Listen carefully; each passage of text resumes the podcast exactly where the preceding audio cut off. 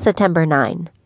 Sometimes our parents have a momentary lapse of judgment when it comes to their children. Take baby naming. I mean, have you heard what some of these celebrities are naming their kids? Organza? Really? Well, you can't blame them, though. After all, they've been planning for this little bundle for such a long time.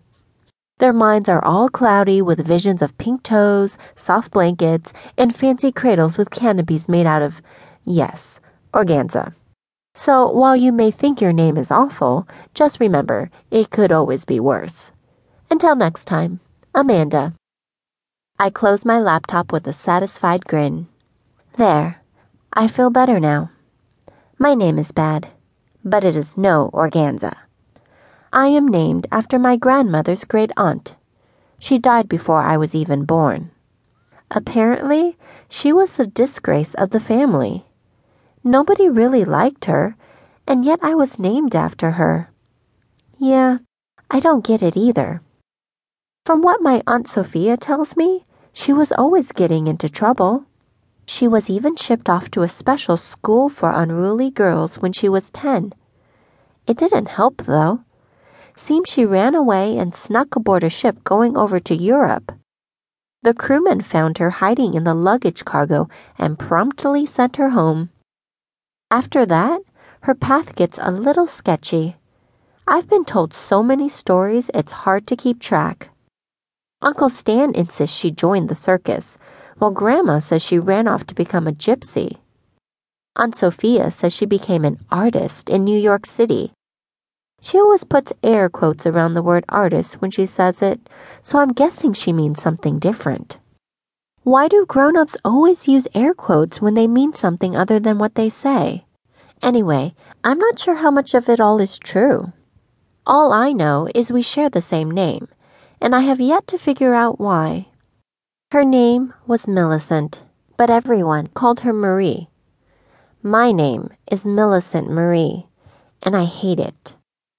Now, Amanda, there's a nice name. I have always wished my name were Amanda.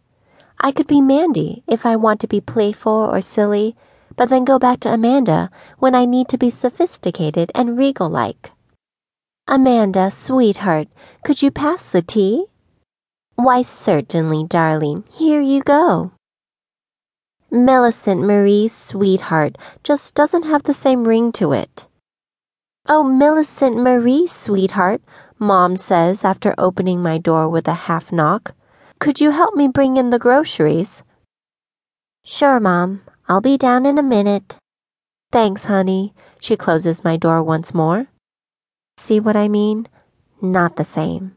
For starters, it's way too long. I've tried to get my family to shorten it, but they insist on calling me the full Millicent Marie. At least my friends call me Millie, but that's only slightly better. Millicent Marie, are you coming? Mom yells from downstairs. On my way. I take the steps two at a time. Carrying the grocery bags in from the garage is one of my least favorite jobs. My mother seems to have this irrational fear that we will someday run out of food and other necessities. So whenever anything goes on sale, she feels as if she has to buy the entire available stock, just in case.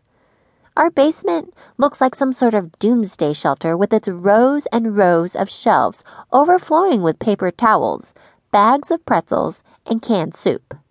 At least I know I will never go hungry. Where's Dougal? I ask Mom.